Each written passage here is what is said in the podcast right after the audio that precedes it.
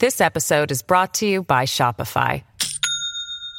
Do you have a point of sale system you can trust, or is it a real POS? You need Shopify for retail. From accepting payments to managing inventory, Shopify POS has everything you need to sell in person. Go to shopify.com slash system, all lowercase, to take your retail business to the next level today. That's shopify.com slash system. Hello, everybody. This is Marshall Poe. I'm the editor of the New Books Network. NBN listeners like to read books and buy them. So we thought we'd tell you that right now, our friends at Princeton University Press are having a remarkable site wide sale. You can get 50% off books, including ebooks and audiobooks, with the code 50, F I F T Y, at checkout until May 31. You can save some real money on Princeton University Press books. I encourage you to go there and check it out.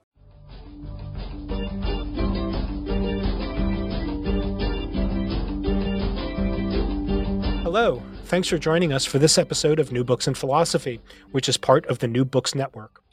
I'm Robert Talisse. I'm professor of philosophy at Vanderbilt University. I co host the program with Carrie Figdor, Alexus McLeod, and Sarah Tyson. My guest today is Julia Maskivker. Julia is associate professor of political science at Rollins College. She specializes in political theory, focusing on topics in distributive justice and democracy. Her new book is titled The Duty to Vote. It's just been published with Oxford University Press. Now, when we're asked what democracy is, many of us instantly think of elections and thus voting. However, we're also prone to regard voting as a right, that is, something which citizens may decide to do or not. Although we tend to see voting as central to democracy, we also we also think that although voting is a commendable thing that one might choose to do, one's not morally blameworthy, at least not in any strong sense, for opting not to vote. In fact, among political theorists and some political philosophers, voting tends to be regarded as irrational, reckless, or worse. Some have even suggested that low voter turnout is a signal of the health of a democratic society. Now, in her new book, Julia Maskivker pushes against these tendencies. She makes a case for thinking that voting is an obligation rooted in a Samaritan duty. There's a lot to talk about. But let's begin, as we normally do, with our guest. Hello, Julia. Hi, Bob. How are you doing today? I'm great, thank you. Oh, great well, thank you here. for thank you for appearing on on the program. So, why don't you start us off by telling us a little bit about yourself? All right. Well, I'm a little bit of a of an interesting case. I'm a political theorist from Argentina in South America. Who's been living in this country for nearly 16 years. Came all the way from Buenos Aires to start my PhD at Columbia University, New York, and stayed. um, um, and and I think uh, being from Argentina, my my nationality played a huge role in explaining or understanding how I got interested or became interested in voting and democracy more generally from a theoretical or normative perspective. Um, I don't know if you're aware of this, but Argentina has uh, compulsory voting. Yes. It is, it is legally obligatory for Argentine citizens to cast a ballot during all elections, midterm elections and presidential elections. Um, um, there's a fine if one doesn't uh, fulfill this duty. Uh, it's not a huge sanction on the part of the state.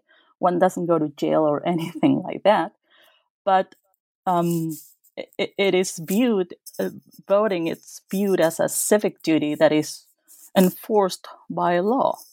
Um, and when I came to this country 15 years ago, I realized that voting and elections were not necessarily seen in the same way by the general electorate or the average citizen.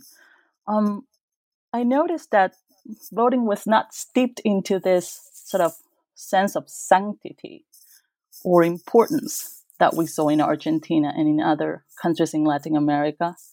Um, for example, in Argentina, we have when elections get closer, by law, political advertising has to stop two days before the election alcohol is prohibited, alcohol sales are prohibited. no drunk voting?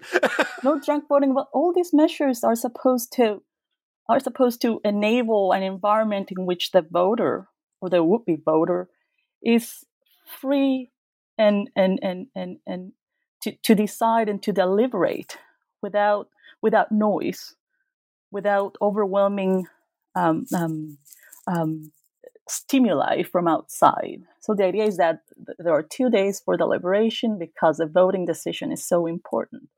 I realized that in America or in the US, these things were completely foreign to the culture, the political culture.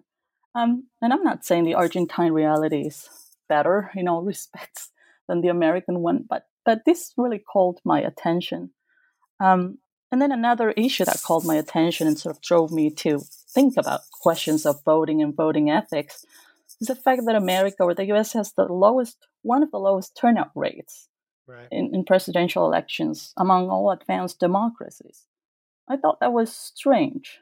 And and and and and, and it made me think that um, that maybe there's something to to the idea that voting is a civic duty. I'm not sure that voting should be a legal duty. My book doesn't argue for the for the morality of making voting compulsory.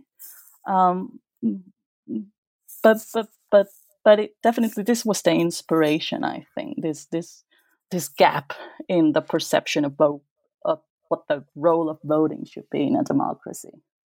You know that's really interesting, and you know, um, I I was looking at um, uh, some um, some recent data uh, about um, you know voter participation, and you know it does strike me in in the United States. Um, you know when you compare the relatively low voter uh, turnout with um, what happens on social media over politics um, it's very it's this sort of a mismatch. You know, people are um, you know sounding off and participating in political arguments, or uh, maybe calling them arguments as being charitable. People are participating in politics in in ways um, you know they they sh- they're sharing messages and retweeting and you know joining uh, in pile-ons uh, about politics and all the rest. Um, um, which would lead you to think that you know maybe voter turnout will you know will surge, but it hasn't seemed to, which is very puzzling, right? Um, yeah, I think what we see in social media is not necessarily representative of the larger electorate, but but something that that was quite no, noteworthy years ago. Well, I guess two or three. Obama was still the president he did mention in a public appearance that maybe it would be a good idea to think about compulsory voting in the US. Now, I'm not saying that's a good idea necessarily, but it got people talking about the merits of the system. And part of what inspired me to write this book is that I thought, well, shouldn't we shouldn't we be talking about whether voting is a moral duty first? It's, it's right. So that's part of what led me to think about this issue more seriously. Well, fabulous. Um, so why don't we then start talking about the book, which I'll, I'll just say to the, the, listeners is is a real tour de force. I mean, it is really um, uh, very carefully argued, but yet um, uh, accessible and readable um, book. You know, um, in the political science and political philosophy literature, some of the stuff on voting gets um, dry very quickly. but your book, uh, your book, um, it, it, doesn't suffer uh, uh, uh, in that way. Um, so um, maybe start with some background. Um, now, I, I, take it it might surprise some listeners to hear a bit about the range um, of mainstream views in political theory and in political philosophy that take a either skeptical or a negative stance with respect to voting and its value and its status as a as a duty. Um, that is, it's very common f- for uh, political theorists and philosophers to characterize it roughly in the way that you uh, it at the beginning of your book and in the way I characterized it in the uh, introductory remarks. It's a nice thing to do, or it's a commendable thing to do, but not a thing that it's wrong not to do. Um, maybe uh, one place to begin then is can, can, you just sort of fill in a little bit of that background um, perhaps attending specifically to the the kind of view that you uh, characterize as the libertarian challenge to the duty to vote. Yeah, so th- that's right. The, the, my book is a direct response to what I call the libertarian challenge to the duty to vote. So, in the last 10 to 15 years, we've witnessed a renaissance or a rebirth of what I call the libertarian position against the duty to vote. Um, and I think this position has become dominant in the voting ethics literature, uh, unfortunately, hence my motivation to write the book. People like Jason Brennan, Ilya Somin, Bryan Caplan, and Loren Lomasky epitomize this view. And, and, and I say rebirth because they're not the original proponents of this idea. It goes, the idea goes back to the 60s and 50s. It's basically, as you mentioned, if we had to summarize it, the objection against a putative duty to vote is that voting is irrational. It's mm-hmm. it's dumb or it's stupid to vote because one single vote gets lost in a proverbial ocean of votes.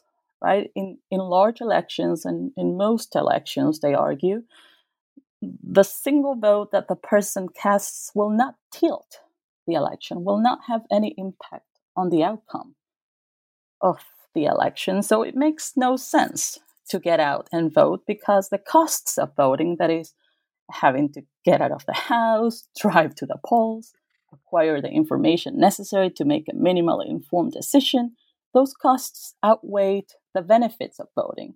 And the benefits are measured strictly in personal or individual terms. That is, you don't gain anything from voting because your action will not produce any any difference, will not be any any impactful on the actual or final result of the election. And if that's the case, then the rational thing to do is to stay home. mm. um, um, so I said I said rebirth.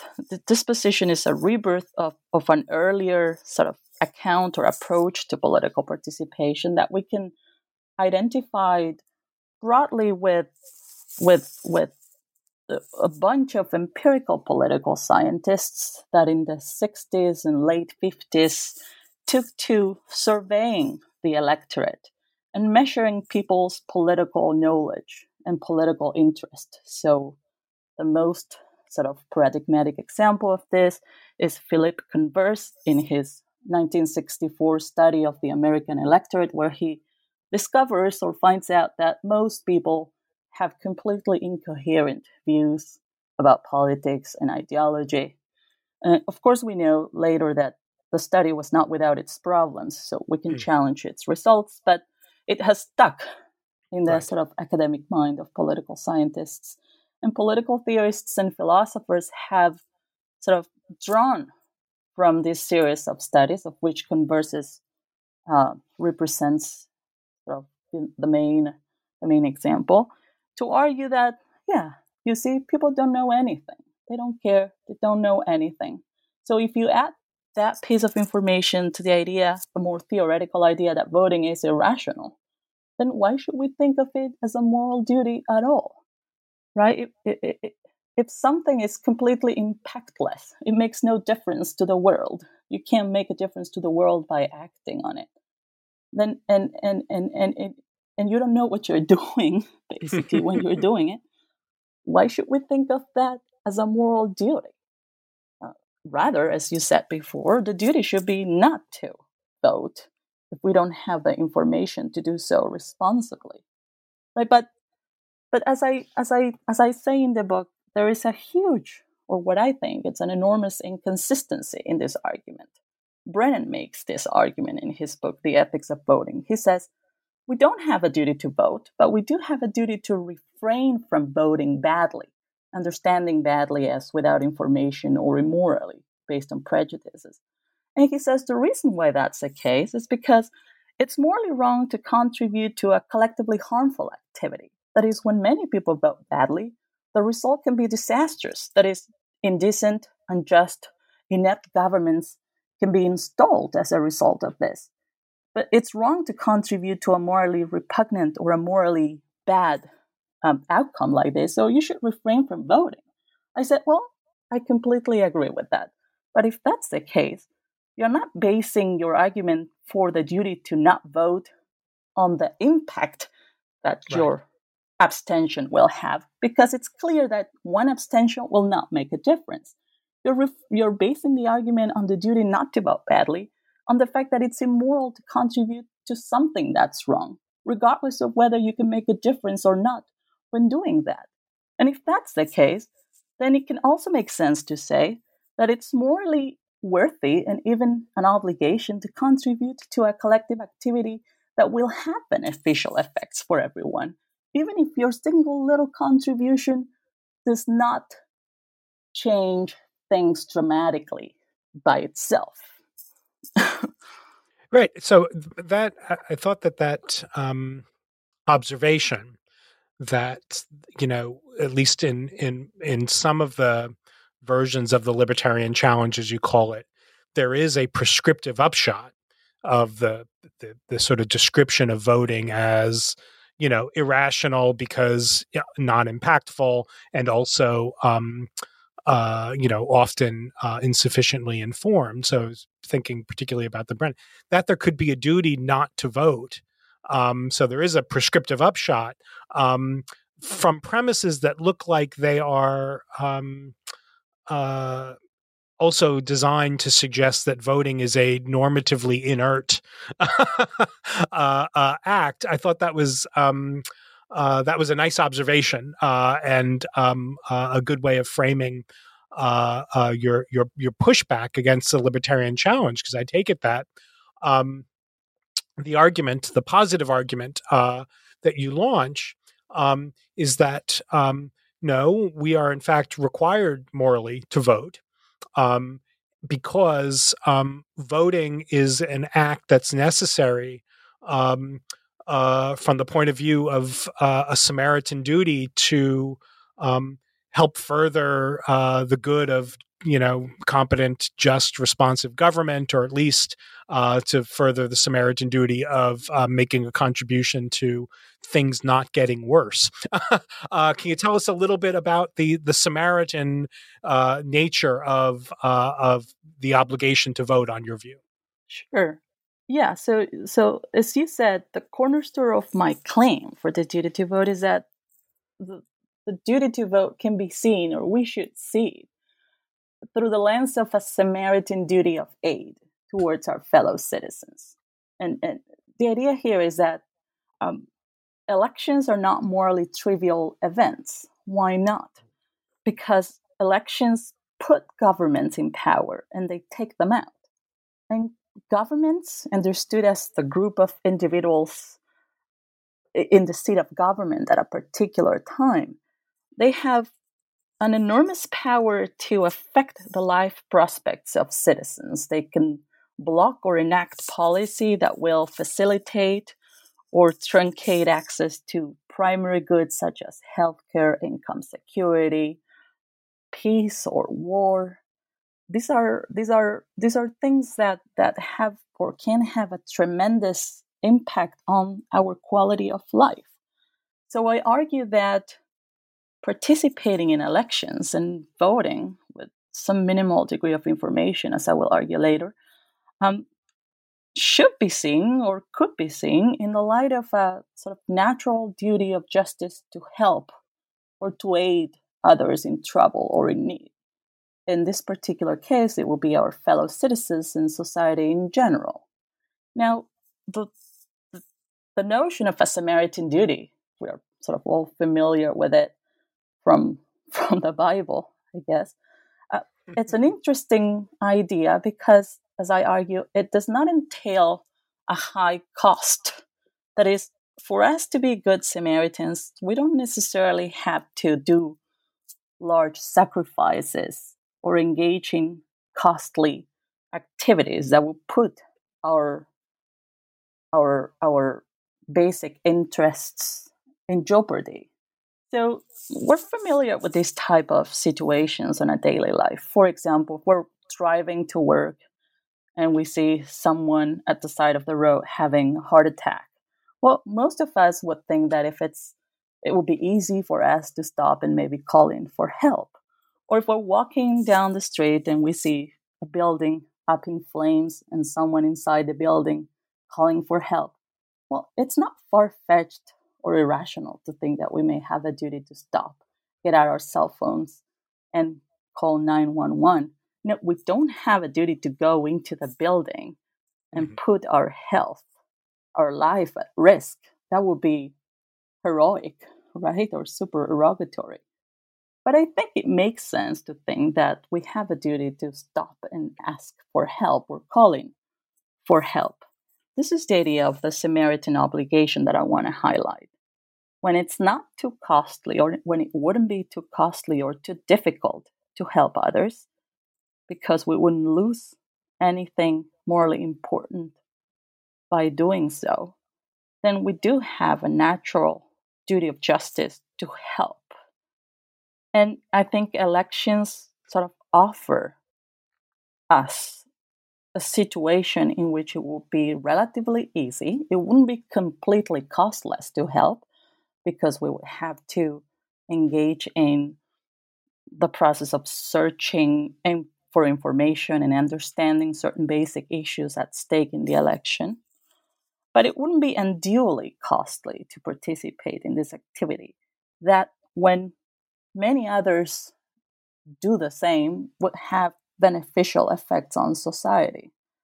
Um, so, really, the main claim of the book is that participating in elections and voting is a duty of is a collective duty, if you will. It's a duty of common pursuit, right? In order to affect the Samaritan outcome that we are looking for, all of us have to act in concert. It's a duty that calls us to cooperate with each other and vote so that the outcome that we're looking for, that is good governance, is actually possible. Um, uh, no, I think it's not it, it, it's not foreign to our sort of daily experiences to think about duties to help others that are collective in nature. For example, when we think about climate change, right, we, we tend to think that it may be our duty or it is our duty to reduce our carbon footprint. But we know that for this action to actually have an impact, many other people need to be doing the same thing. Right? In, in order to minimize pollution, we need to recycle. But it would be nice that many people do that so that pollution actually diminishes. Um, so the book argues that this is not a this is not a an inconsistent or or overtly demanding um, obligation. It actually is quite easy uh, but but but the important aspect here to highlight is that in order in order to be effective, it needs collective cooperation. So right. the, yes. So could you could you say could you fill in that uh, uh, just a little bit more? Because um, you know you are you you do raise a, um, a, a range of what strike me as as pretty intuitive responses to um, you know the, the the element of the libertarian challenge that is going to rely at this juncture on the sort of one drop in the ocean kind of thought, right? So you've emphasized that it's a collective duty. Uh, it's a duty to engage or contribute to a collective action. Um, so could, could you fill in that story a little bit more? And you know, you, you do give these sort of like you know, well, you know, there's a somebody uh, in in drowning in a pond, and uh, you know, it's a, yeah, you, other, you know, a bunch of us have to, you know, none of one, no one of us in particular is, um, uh, can accomplish this, the, the, accomplish the, the, the, the, the needed act by himself but that certainly doesn't mean that any of us is off the hook right? right, so yeah could, so could you spell that out just a little bit more? Because i thought the arguments there were really um, uh, uh, very compelling Sure. This is in sort of in technical terms is a problem of maybe overcausation or or something else. But but this is the objection. The objection coming from the libertarian camp is this: well, if your little action, your single individual action, will not change the world in any discernible way by itself, why should we think of it as a moral duty, right? It, it, it, well, think of it in this in this in these terms. And I take this example from Virginia Held's uh, article um, on harm. She was and my did, teacher, by the way. Oh, really? yeah, I love her work. the, the, name of the article escapes me right now, but it's it's a very it's it's a very consequential article on harm. I think it's called "Can a group of random individuals be responsible?" Right. This this yeah. and, and the, the example has been reproduced in different ways, but but the the gist of it is this: so you're you're you're riding the subway in your car. There's six people with you, and all of a sudden, uh, the, you witness an attack. That someone is, starts tabbing or attacking a passenger who's minding his own business. Um, the question is, well, you yourself could not restrain this attacker. It would be impossible. He would probably um, attack you and maybe kill you, harm you in ways that that will be unacceptable. It will be too costly for you to act alone. But all the other people around you, those six other people around you, acting together with you could easily restrain the attacker. So does the fact that none of them alone can can restrain the attacker mean that they don't have a duty to cooperate or to coordinate rescue if you will with the others no of course not even though they're not they're not strong enough to restrain the attacker themselves acting uh, singly, they do have a duty to coordinate with all the others and act together, if you will, jump at the attacker, all of them. Um, so, so, uh, uh, so you could say, so someone could say, well, the fact that none of these people are effective alone means that that, that, that they don't have a duty to initiate the coordination effort. But I say, no, that's not the way to read this. The fact, the fact is that none of these people have a stronger claim than any other to be left off the hook, right? right. Why should why should I be relieved from the duty? What makes me more important than than than, than the next passenger sitting next to me? Prima facie, nothing. right, right, right. And so you know, you you can even give um, as you do sort of these other kinds of intuitive cases where it's just like, yeah, my contribution to um, some particular charity that is morally worthy, there is a, achieving, you know, pursuing a morally worthy end. You know, my contribution uh, eh, to Oxfam is not going to end world hunger. However, you know, none of us think that um, there's something particularly obscure or philosophically problematic about the thought that each of us has um, a duty, at least of some kind. In many cases, we would want to say it's an imperfect duty in that Kantian sense. Um, a, a, duty of some kind to contribute to charity, despite the fact that you've got a sort of one drop in the ocean uh, dynamic uh, in those cases as well. Is that right? Right. As I said before, uh, we're familiar with these types of situations. Uh, uh, we, we don't think that these ways of thinking about helping others or helping the world or improving the world are odd or strange we do this all the time. We give to charity, we give to finding the cure of cancer, and we don't think that our own little contribution will will make much of a difference. But but we think that we have a duty to contribute because the end result of everyone else doing this, like like us, is is completely worthy, valuable, and desirable.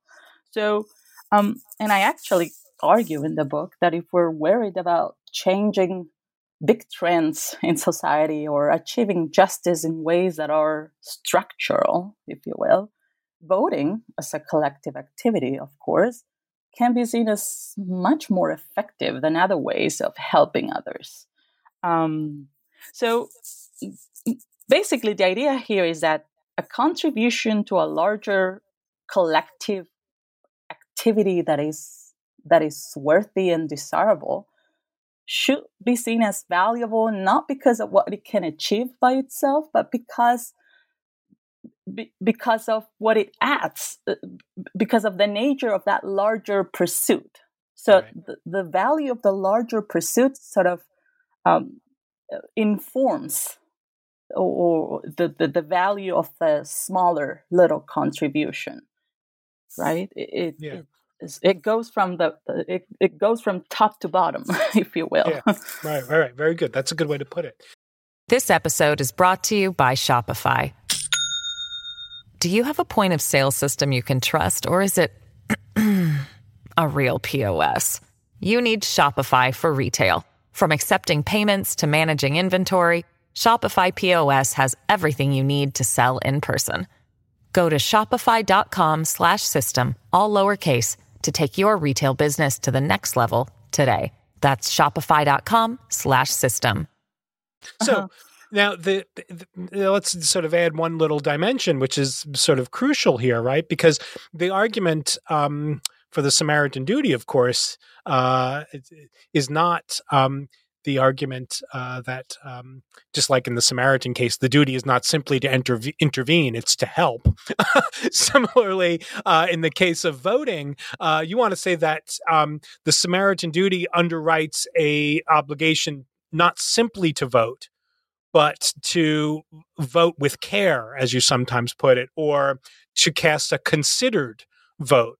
Um, so, can you can, can you tell us a little bit about that? Because I, su- I suspect that that is yet another juncture where sort of a different element of the libertarian challenge, as you put it, is going to come in. Because this is where it looks like we're going to have um, sort of informational and other kinds of requirements uh, introduced that, that that have to be met. Sure. So, yes, this is a very important point. My argument is not for the duty to vote simpliciter, but for the duty to vote with care or judiciously, as I put it in several times in the book. Um, that means with some degree of information, with sufficient information to make the ballot acceptably good and then we can talk about what that means but before i go into and, and i and i devote a whole chapter to this issue but before i go into the arguments for that chapter i would i would like to clarify one one thing um we usually hear this this this objection that goes like this. Well so many people are not in a position to vote well. They don't know what they're doing. They they don't have the information. They don't care. That we cannot think about voting as a duty because it's actually in reality a lot of people will not be able to discharge this duty.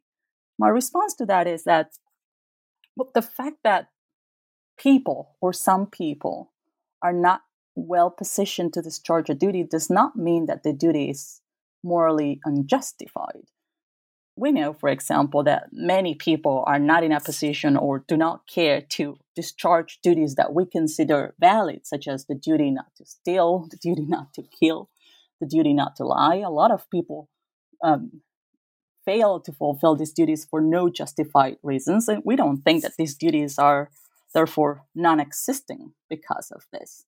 So I think it is the work of philosophers and political theorists too to, to try to argue normatively for certain duties, but it's not their job to make sure that people are in a position to fulfill them. Although it is our job, I think, to be mindful of the fact that we cannot argue for certain duties or obligations if it's true that they are completely inconsistent with some sort of basic notion of human nature or human psychology. Uh, that would be completely impossible for any living human being to fulfill these duties, that they are too demanding. But I don't think that that's the case with the duty to vote. I think the duty to vote is not unduly demanding. And even if it's true that some people are not in a position to fulfill it now, I do not think that it would be irrational or unreasonable to think that many more could be in the future with the right reforms. so, said that, I can proceed to talking to you about the two conditions that I argue are necessary to make a vote a good vote or a judicious vote, in my understanding. Um, the first one I call the fair mindedness or the impartiality condition, and the second one I call the epistemic competence condition. So, this basically means that in order to cast a good enough ballot, you have to put yourself in the shoes of others. Your decision as to what candidate or what policies you are going to support cannot be completely selfish. The impartiality condition does not mean that, that your decision has to be self effacing. Your self interest matters, but it cannot be the overriding or the only uh, ingredient to a to a to a good vote. Um, so voting impartially, we can understand this condition in the light of um, what Sidgwick called centuries ago the point of view of the universe, right? And more sort of more closer examples in time of that are Rawls's original position or Scanlon's non-rejectability test. We don't have to get technical. The idea here is that you have to take the broader view, right? And and and and, and political science science research shows or confirms that people do vote with the common interest in mind.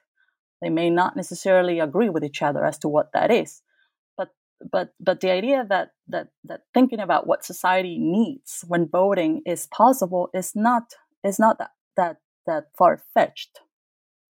Um, the second condition for a good vote, as I argue, is the most, if you will, controversial, empirically speaking. The idea that people have to vote with a minimal degree of information and understanding, epistemic understanding of what the what the options are. Um, so the idea that people cannot do this, that most people cannot do this, is what the libertarian critic takes as central to build his or her case. Um, I argue that it's not true that this this this the, the impossibility that we see in so many people to vote well is not only due to cognitive flaws at the individual level we have that but but it, voter incompetence can also be understood in the light of of this structural um, factors political and economic that explain um, to some non negligible degree why people do not care about politics or do not know about politics. So I argue that if we start thinking seriously about certain political reforms to the electoral system, the political party system, to the economic system, then it, it, it, it will probably be the case that, that we, would, we would see a large decrease in levels of political ignorance. Uh, so I argue that political ignorance is not a fact. It's not an act of God. It's not an unchangeable situation. Um, we we can we can toy with it. We can affect it with the right political and economic um, changes. Right. You know, I, I dabbled in some of this at some point. Uh, not, you know, some some years back. Um, and you know it it it's it struck me then and i guess i want to ask you if this is still if this is still the case it struck me then that um, a lot of the the literature that was drawing sort of pretty large uh, impactful conclusions from you know public ignorance findings. You know, the number of uh, you know the, the the number of citizens who can't name the three branches of government established in the U.S. Constitution, don't know the number of senators. You know, these kinds of things. Um, it seemed as if uh, some fairly, if I could put it this way, fairly rudimentary. Um, distinctions uh, in, in epistemology were just not being respected in this. So, you know, the the difference between a false belief and an unfounded belief um, was just not being reflected in the way that um, the experiments or the, the, the polls were being designed, and um, the the literature seemed to not be interested uh, in making a distinction between somebody who believes something that's false or doesn't doesn't have a belief about something um, despite having all of the relevant information placed before her, and somebody who's got a false belief, um, uh, but that false belief is what the information she has access to actually warrants. Um, is your impression still that um, uh, you know the the I, I, I, dare say that there's you know some books uh, that that are fairly current um, uh, I'm thinking particularly of the uh, Achen and Bartels' book, uh, Bartels' book, um, that uh, seem to me to sort of have that feature to them that um, there's this certain kinds of distinctions aren't being respected. You just want the conclusion that people have false beliefs, therefore they're ignorant, therefore they couldn't be improved.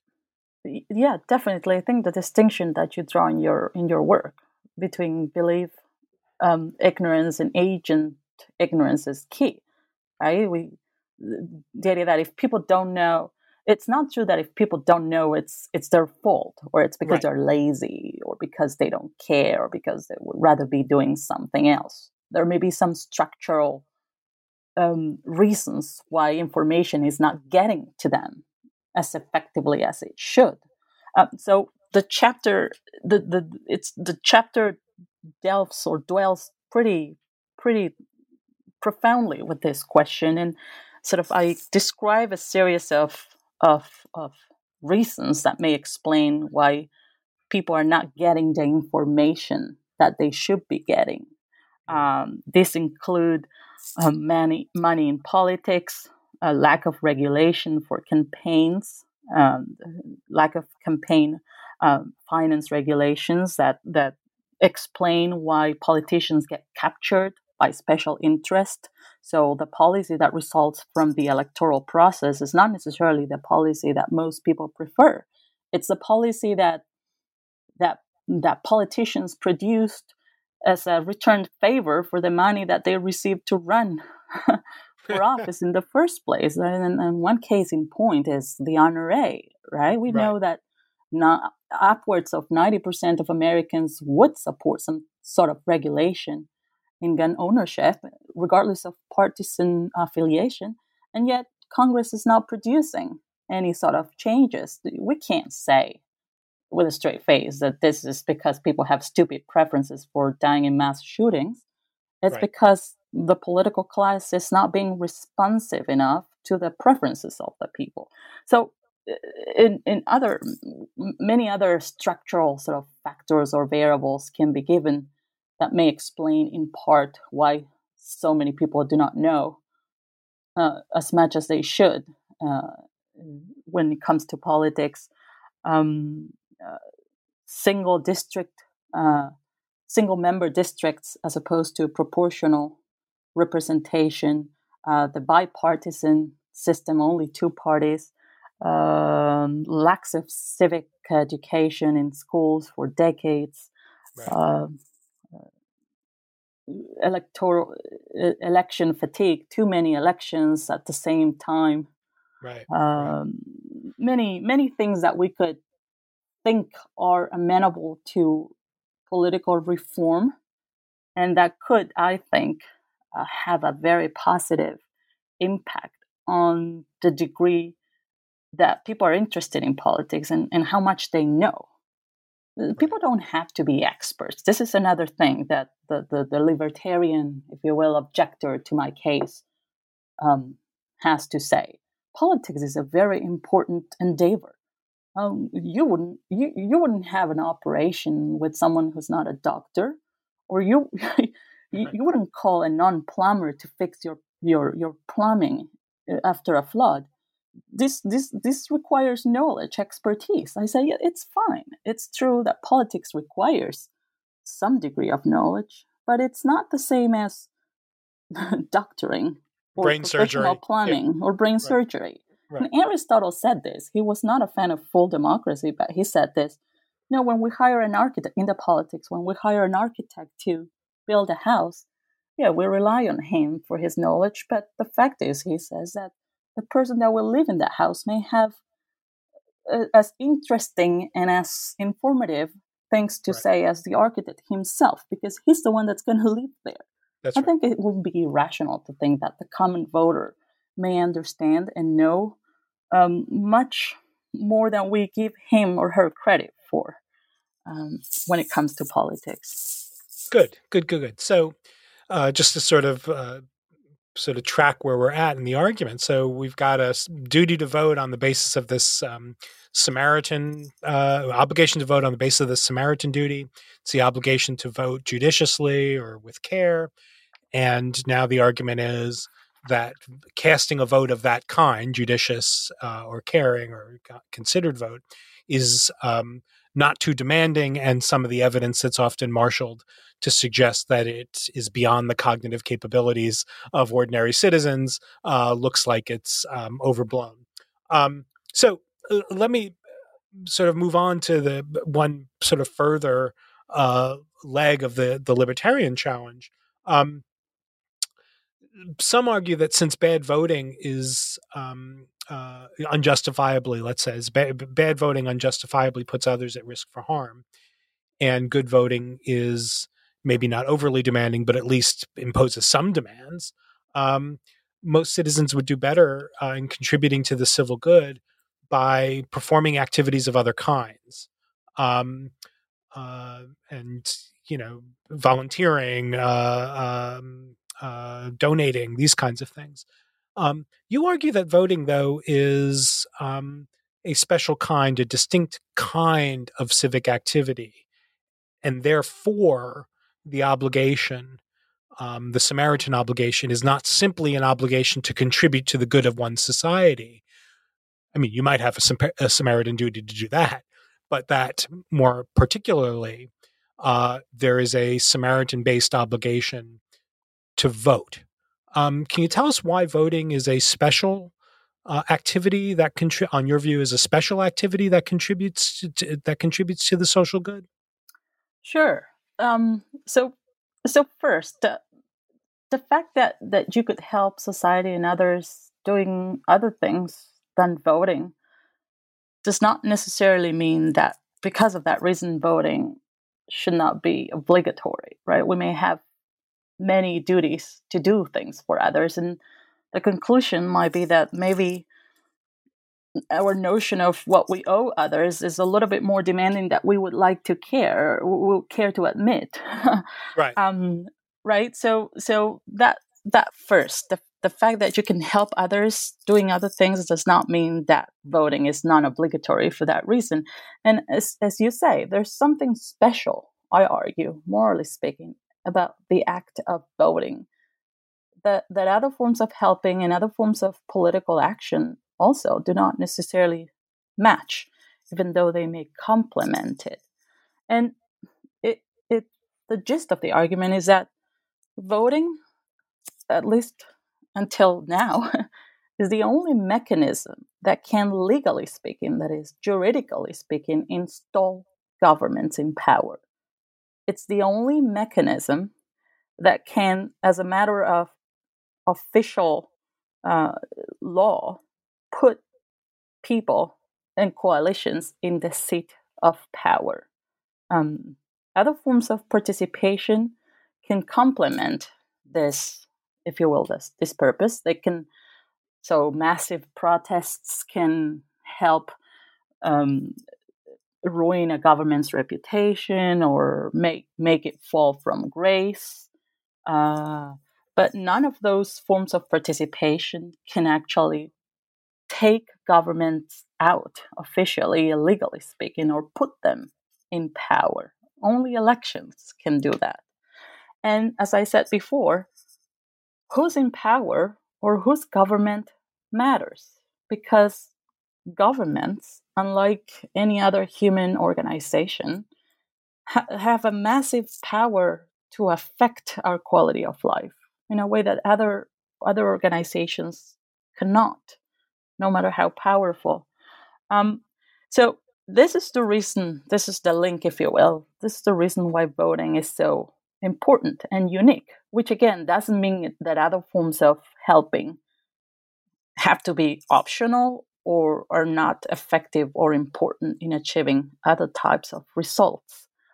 Um, so, and in, in the book, I give a sort of an example. It's a it's a little bit of a ridiculous example, but the example is supposed to illustrate the argument that we don't have to think of other ways of helping as trivial to think that voting is important. So think about it in these terms. You're waiting for the bus to arrive with your dear friend who's in crutches, just had an accident. He can't walk very well, so he needs your help boarding the bus. When the bus is approaching, um, you hand him a check and you say, Here, this is to help with your uh, student loans, but I won't help you board the bus right now. Bye bye. well, um, that's um, that's great that you're helping your friend with uh, with money to face those student loans. Who wouldn't like that? I don't have any students loans, but I gather it's, it's a pressing it's a pressing situation. It um, is, yeah. um, that's a very generous and nice thing to do. Maybe you even had a duty to do so if, if you had enough money and your friend didn't. But and there might even there might even be some case for making like that is a more significant or impactful way of helping this person, right? Right, but right, but, but that doesn't yeah. take away from the fact that you left your friend completely alone Right. And he can't get on the bus that he needs to get on. right, right, right. That's right. And and the money cannot help him get on the bus. Your physical help can. So as as as as ridiculous as this example sounds, uh, I, I think voting suggests a similar type of situation where where there's only one important purpose that that you need to achieve with voting, which is to sort of help society install the right type of government. Um, it may be true that you also eh, are obligated to help fight hunger or find a cure for cancer. But all those things do not take away from your obligation to help society install the right type of government because right. no other way of helping can achieve that result as effectively as voting can. Thus, you right. have a duty to do so. Right, and so is is there um, there's an element of the argument uh, of your argument here that sort of relies on kind of like with the bus example. You know, you're the the election is set up for you, right? You know, the the the the in, the infrastructure, the institution of voting and elections is sort of you know like like your friend with the, you know needing the the boost to get onto the bus it's sort of you know it's it confronts you it's all all the work is done for you in setting this up um, so it's kind of present right? I mean it's it's close by and so um, can you can you just spell that out? Like the the the, the proximity uh, is is an important consideration here i take it right? Right right i argue well if it, it would be easy you know the samaritan obligation tells us you only have to help if it will be relatively easy for you to do so and I argue, well, elections make it so easy for us. From a strictly individual perspective, they solve the collective action of choosing representatives, right? They, they, they offer us the apparatus uh, that we need in order to make the choice, right? We know where to go to cast the ballot. We have the machines that hopefully work. Uh, the, the, counting process hopefully works transparently. All these things are set up at least from a strictly individual point of view, in front of us, and they vanish easily also as soon as the choice period is over. So uh, the only thing you have to do is get in the car and go vote, besides getting the information needed to do so. But strictly speaking, there's no there's no coordination really that you have to engage in, as as opposed to sort of unlike the argument that, that the example that we were talking about minutes ago about the the, the passenger being attacked on the right. on the subway car you have to initiate some type of coordination where who's going to go where who's going to who's going to get his leg who's going to stop him from stabbing the right. passenger he don't have to do any coordination at all you just have to go and vote because the coordination is made for you by by by the electoral machine that that is that is likely that is surely going to appear in front of you when the choice period starts um, right. So if that's the case, if it will be so easy for you to, to participate of this collective activity, then you should. Um, Excellent. Yeah. Yeah.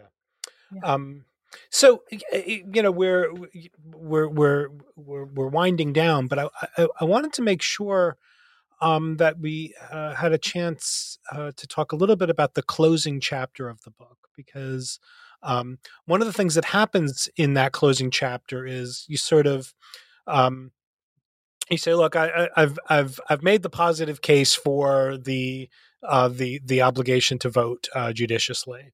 Um, you say, I want to just sort of take a step back now and look at um, a series of popular and, from your point of view, um, unduly influential uh, arguments against the duty to vote. Um, and you want to say, look, I, I think that these arguments, you know, independently of whether you accept my positive prescription about the you know the, the the obligation to vote looks like these arguments on their own terms don't fare so well. Um, can you tell us just a little bit uh, uh, you know in the the you know the seven or eight minutes that we have left can you tell us just a little bit about um, where you think those standard uh, objections or rejections of the duty to vote how they how they're flawed right yeah i mean these are so pervasive in the literature against voting and the duty in particular that I decided to tackle them or deal with them separately because I think, as you said, they stand they, they, they can be debunked, if you will, regardless of whether you buy my my Samaritan based duty argument or not. Right. So I wanted to single them out as as as not as effective as some would like to think they are. So these are two arguments basically. The first one is again the argument of the voter uh, of irrationality that the voter is irrational when he or she votes because voting is not a decisive action you can't make a difference to the result of elections um, and, and, also voting has opportunity costs right this is part of the argument people right. You know some people may decide to stay home and watch movies or go go go to a restaurant they if, if they prefer to do something else than voting, that means that voting has opportunity costs for them and it's irrational for them to vote. Thus, I argue, well, it's true that some people may prefer to do other things when voting, but it's also true that people may prefer not to pay taxes and go on a vacation with that money. That's so right. on that reading, say it's costly for them. Paying taxes has opportunity costs. So it's irrational, therefore immoral to pay taxes? Well, we wouldn't think so. Rather, maybe it's better or more intelligent to say that uh, we shouldn't take a completely subjective view of what an opportunity cost is, right? I might think that staying home and not going to work uh, because I don't want to miss a potential extraterrestrial landing in my in my yard is rational because well, it's very costly to miss those types of events. You wouldn't see one the, again. The right. rest but but that's irrational. It, it's irrational. So basically, the idea is that it's not irrational to take the costs that that that that exist in voting. Um, it's it's it's not a terribly high cost, and and therefore we should take a more objective view of what a what a proper opportunity cost is. I argue that voting for most people does not take away from the freedom to live uh, their life as they want uh, to live it. Uh, it, it. It doesn't truncate or or or disable any any life plans that they may consider worthy or valuable. Therefore, it's not it's not a good argument to say that because some may prefer to do something else with voting, then that means that voting has opportunity costs. Therefore, it's irrational to vote. We don't do that with many other things like taxes, for example. So why would we think? Why should we think like that when it comes to voting? Um, the other argument that I tackle in this chapter is the argument of freedom. The idea here is that thinking of voting as a moral duty impinges on freedom because some people may not prefer to get engaged in politics and and and and and thinking that voting is a duty means that we adopt a perfectionist view of the good life right? We think that participation is what makes a life well lived aristotle said that but that's oppressive. Some people may prefer to do other things with their lives other than politics I say, well, that, that's that's a fair objection, but my argument for the duty to vote is not based on a perfectionist view. That is, I don't argue that voting makes you a morally excellent person or makes your life morally better than than other people's lives. What I argue here is that voting can make us all free as a collective group of people in the sense of non-domination. It can hmm. make us less uh, prone to being dominated by the political class. And I take this concept of freedom as non domination from the work of Philip Pettit and other Republicans, um, Republicans in the in the philosophical tradition. Yes. basically the idea of being free as as as as as, as being free from domination is is is the idea that you can control you can control the actions of your representatives. Right? The, the classical idea is that you're not free in this sense if you live uh, if you're at the mercy of the ruler's desires and wishes right the, the ruler may decide to be benevolent but that that's a random fact if he or she decides to crush you then he might and he may and you will die that's that's living unfree right i say well we we can transfer this reasoning to our contemporary reality. We don't have to think about an authoritarian prince that may crush us at any time. But the fact is that when the political class is not responsive enough to our wishes or preferences or interests without paying a cost for for that without being accountable for that then it means that we are in a sense dominated by them. Yeah. we're not free in this in this sense. Um, and, and this happens when people do not vote when large portions of the population do not take to the polls and politicians know this they know that they don't have to cater to the needs of, of, of those sections of the population because doing doing so does not have any costs for them. But when when those people turn to voting and politicians know this, then they will have to become more responsive to their interests and needs and preferences on pain of losing an election or failing to gain re-election. So the idea here is that when voting becomes more common, and the duty to vote may explain why this is the case when people think that this is a duty. When voting becomes more prevalent in a society, then the political class becomes less free to act against our interests without paying a cost for doing so. And when this is the case, that means that we are more free in the sense that we're not dominated by them and we can we, we can we can set we can set the path that, that our demo- we, we can set the tone that our democracy mm. um, takes fabulous so uh, you've been very generous with your time uh, if i can just uh, ask you in our last minute or two um, you know you've just written this fabulous book on the duty to vote congratulations um, What's uh, what's next for you? What will you do now?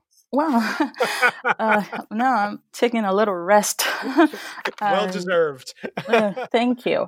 Um, no, I'm I'm very interested in this notion of civic virtue. Right? I argue that we have a duty to vote to help others in society, but what types of virtues, civic virtues, if any, are needed for this duty to take shape, to be effective? right? And do we value civic virtue instrumentally? That is for what it does to democracy, that it, it makes it stable, enduring, healthy?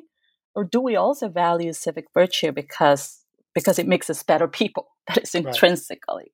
These are questions that uh, that interest me, and I'm I'm I'm planning to to go deeper into them at some point in the future. Well, uh, look out for uh, for future work uh, from you on on those topics. Uh, but for now, uh, I want to thank you for your for your time today uh, and uh, for joining us on New Books in Philosophy to talk about your new book, The Duty to Vote. Thank you very much. Well, and thank you, listener, for joining us for my discussion with Julia Maskivker. the title of the book is The Duty to Vote it's just been published by Oxford University Press. It's highly recommended. Really, really fabulous book. Uh, thank you for listening to New Books in Philosophy, folks. Bye for now.